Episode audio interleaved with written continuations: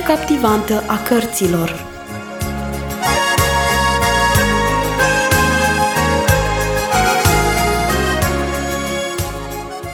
Bun găsit, dragi ascultători! Lecturez în continuare pentru voi cartea Urme în zăpadă, scrisă de Patricia St. John. Data trecută am aflat povestea tristă a plecării de pe acest pământ a mamei celor doi copilași. Însă Dumnezeu a avut în continuare privirea țintită asupra lor și le-a purtat de grijă. Haideți să urmărim împreună cât de mult s-a atașat Aneta de frățiorul ei și cum și-a pus ea toată priceperea ei în al crește.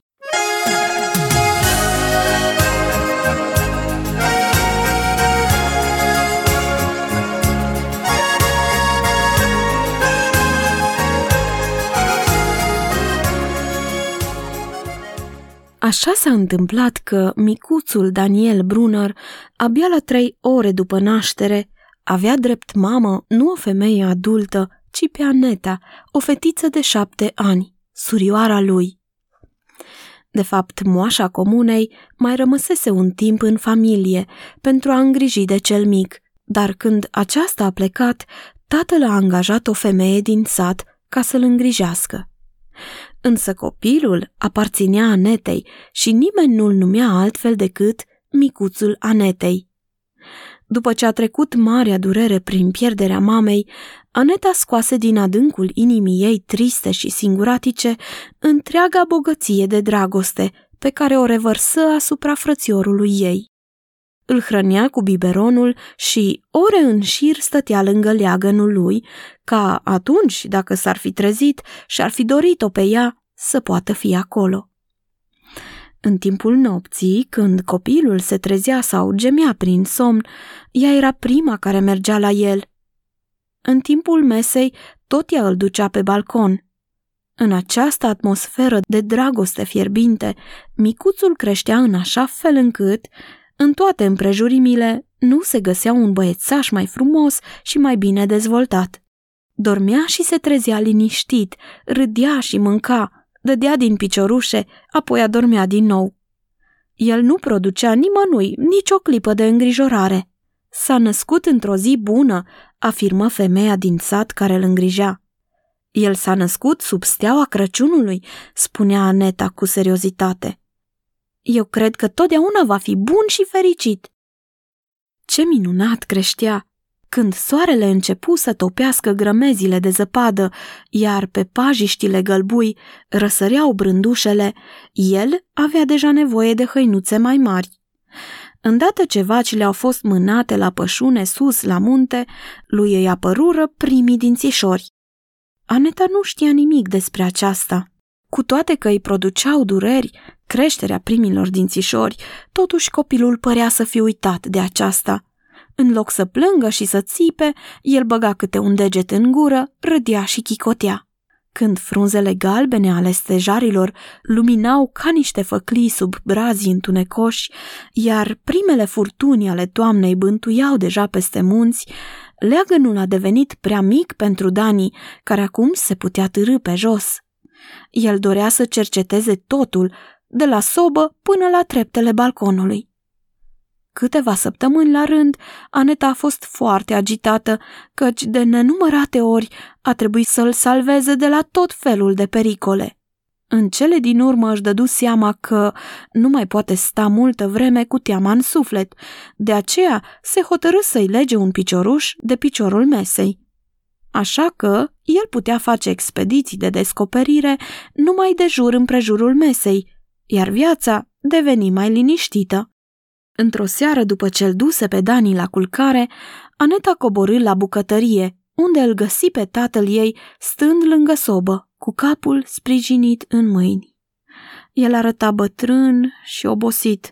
De fapt, aceasta se întâmpla adesea de când murise mama, însă astăzi arăta mai rău ca niciodată.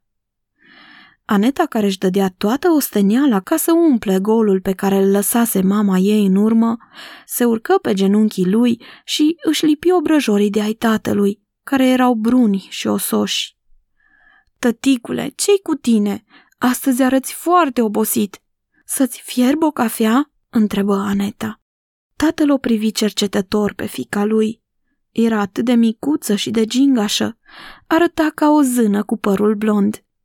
Pe lângă aceasta, era atât de cuminte și feminină. Nici el nu știa cum s-a întâmplat, dar de anul trecut s-a obișnuit să împartă cu ea greutățile sale și chiar să-i asculte sfaturile cu seriozitate. Așa că el îi puse căpșorul pe umărul său și povesti totul. Aneta, va trebui să vindem o vacă, explică el trist. Trebuie să facem rost de mai mulți bani, căci altfel nu o să ai încălțăminte pentru iarnă. Aneta își ridică capul și îl privi înspăimântată. Ei aveau numai șase vaci și țineau la fiecare, ca la un prieten personal. Pe oricare dintre ele ar fi vândut-o, le-ar fi lipsit în mod teribil. Nu, Aneta trebuia să găsească o cale mai bună de a câștiga bani. Uite, continuă tatăl, în alte familii este mama care să se îngrijească de copii. Eu însă trebuie să plătesc o femeie ca să-l îngrijească pe Dani. Asta este scump și, totuși, trebuie cineva să-l îngrijească pe copilaș.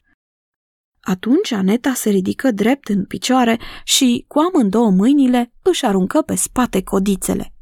Ea vedea foarte clar drumul înaintea ei, iar acum trebuia să-l lămurească pe tata să vadă și el la fel. Așa că începu să-și spună cuvântul, clar și lămurit. Tati, nu mai este necesar să plătești pe doamna Hansen? Eu am acum opt ani jumătate și pot atât de bine să-l îngrijesc pe Dani ca oricine altcineva. Mie nu trebuie să-mi plătești bani.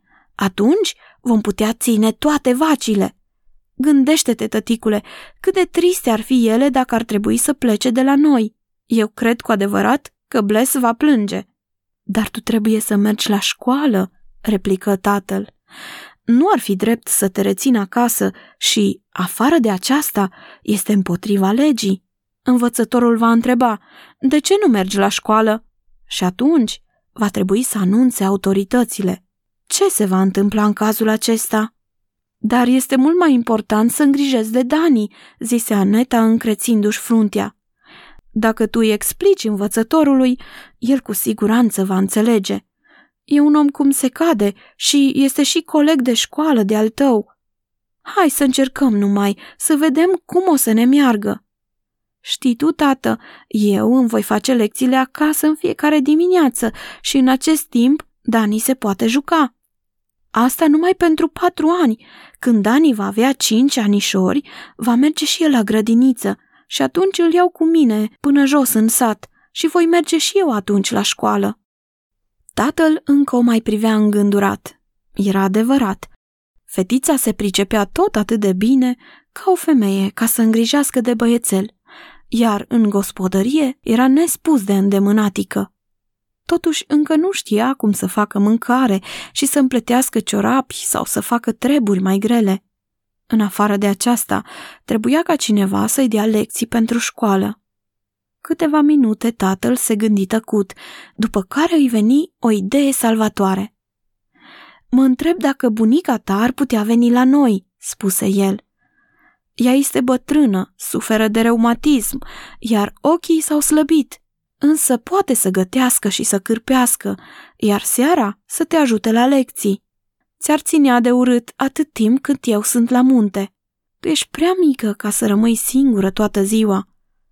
Poate că învățătorul va păstra problema pentru sine dacă îi spun că bunica se va ocupa de lecțiile tale. Poate că întreruperea nu va fi prea mare de vreme ce bunica este aici, iar Dani se va face tot mai mare cu timpul. Aneta sări repede, aduse din dulap hârtie, împreună cu cerneală și condei. Scrie-i bunicii și și învățătorului tată, îl rugă ea. Eu voi duce mâine dimineață scrisorile la poștă, când mă duc să cumpăr pâine. Sper că vom primi răspuns cât mai curând. Aneta avuse dreptate. Chiar în zilele următoare au primit răspuns la ambele scrisori. Primul veni direct prin sosirea bunicii, care veni cu trenul însoțită de valiza ei de lemn, care pentru siguranță era legată cu o frânghie și pentru că își anunțase sosirea, Aneta a mers la gară ca să o aștepte. i-a văzut cum micul tren electric se strecura urcând printre fânețe. Avea mare întârziere. Bunica, infirmă cum era, coborâse cu greu din tren și trenul se puse apoi în mișcare. Aneta o întâmpină cu bucurie. Apoi bunica se rezemă greoi pe bastonul ei și întrebă cum ar putea oare să ajungă până sus pe munte. Aneta, care nu știa nimic de reumatismul ei, propusese să meargă pe jos. Dar bunica a spus doar, prostii, fetițo. Până la urmă le-a luat o căruță, care adusese brânză la gară și acum se întorcea spre sat. Drumul era cu gropi, iar roțile de lemn, iar catârul avea un mers neregulat, de aceea nici nu era de mirare că bunica nu putea savura călătoria în felul în care o făcea nepoțica ei. Bătrânica strângea doar din dinți și nu scotea o vorbă. Abia când se află în siguranță pe o canapea în apropierea sobei, cu o perniță la spate, iar Aneta grăbită să-i pregătească o cafea caldă, abia atunci a scos un oftat lung de ușurare.